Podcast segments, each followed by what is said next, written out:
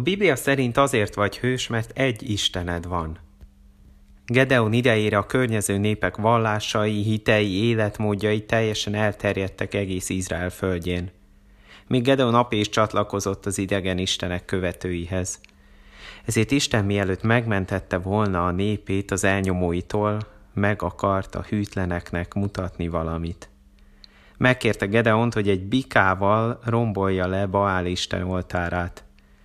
Lehet, hogy eszedbe jut a korábbi történet, amikor Izrael csinált egy arany bolyú szobrot.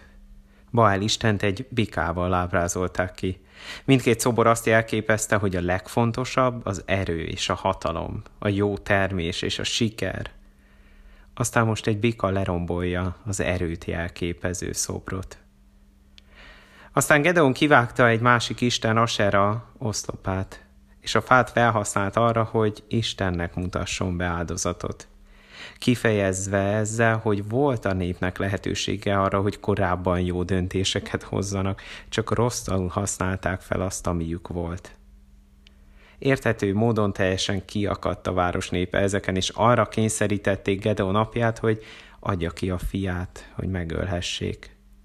Mire ő ezt válaszolta nekik? Ha Baál tényleg olyan nagy Isten, meg tudja magát védeni.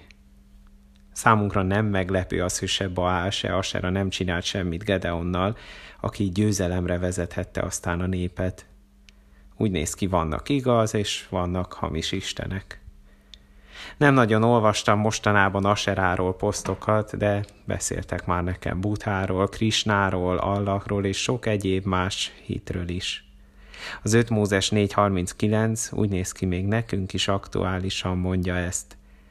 Tudd meg azért ma és szívled meg, az Úr az Isten fenn az égben és lenn a földön. Nincsen más. Ez egy olyan intés, ami konkrétan is igaz még mindig ránk. De miért fontos ez?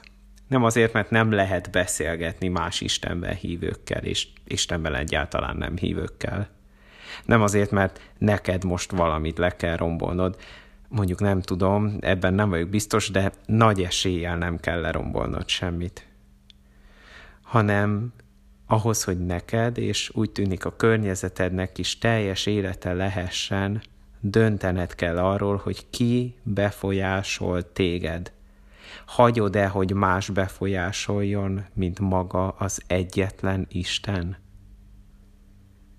Egy kis feladat a végére. Imádkozz most valakért, akinek szüksége van arra, hogy megismerje a szerető Istent. Azt az Istent, aki Jézusban megmutatta, hogy mindent hajlandó megtenni azért, hogy megmentse az egész világot, beleértve őt is.